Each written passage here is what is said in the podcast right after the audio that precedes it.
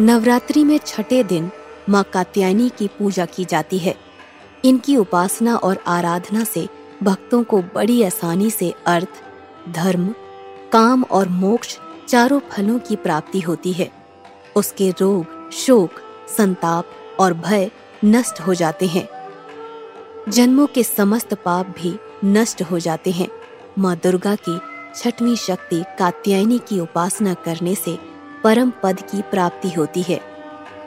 माँ कात्यायनी की उपासना का मंत्र इस प्रकार है। चंद्रहासो जुज्वल करा, शारदुल वरवाहना। कात्यायनी शुभम दद्याद देवी, दानव घातिनी। इनकी चार भुजाएँ हैं। दाई तरफ़ का ऊपर वाला हाथ अभय मुद्रा में है तथा नीचे वाला हाथ वर मुद्रा में है। माँ के बाई तरफ़ के ऊपर वाले हाथ में तलवार है। व नीचे वाले हाथ में कमल का फूल सुशोभित है। इनका वाहन भी सिंह है। इनका स्वरूप अत्यंत भव्य और दिव्य है। ये स्वर्ण के समान चमकीली और भास्वर है। माँ कात्यायनी की कथा। इस देवी को नवरात्रि में छठे दिन पूजा जाता है।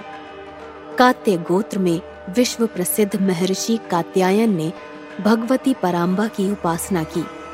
उनकी इच्छा थी कि उन्हें पुत्री प्राप्त हो। माँ भगवती ने उनके घर पुत्री के रूप में जन्म लिया। इसीलिए यह देवी कात्यायनी कहलाई। इनका गुण शोध कार्य है। इसीलिए इस वैज्ञानिक युग में कात्यायनी का महत्व सर्वाधिक हो जाता है। इनकी कृपा से ही सारे कार्य पूर्ण हो जाते हैं।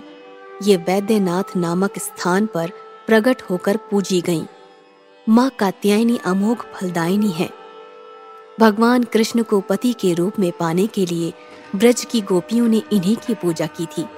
यह पूजा कालिंदी यमुना के तट पर की गई थी। इसीलिए ये ब्रज मंडल की अधिष्ठात्री देवी के रूप में प्रतिष्ठित हैं।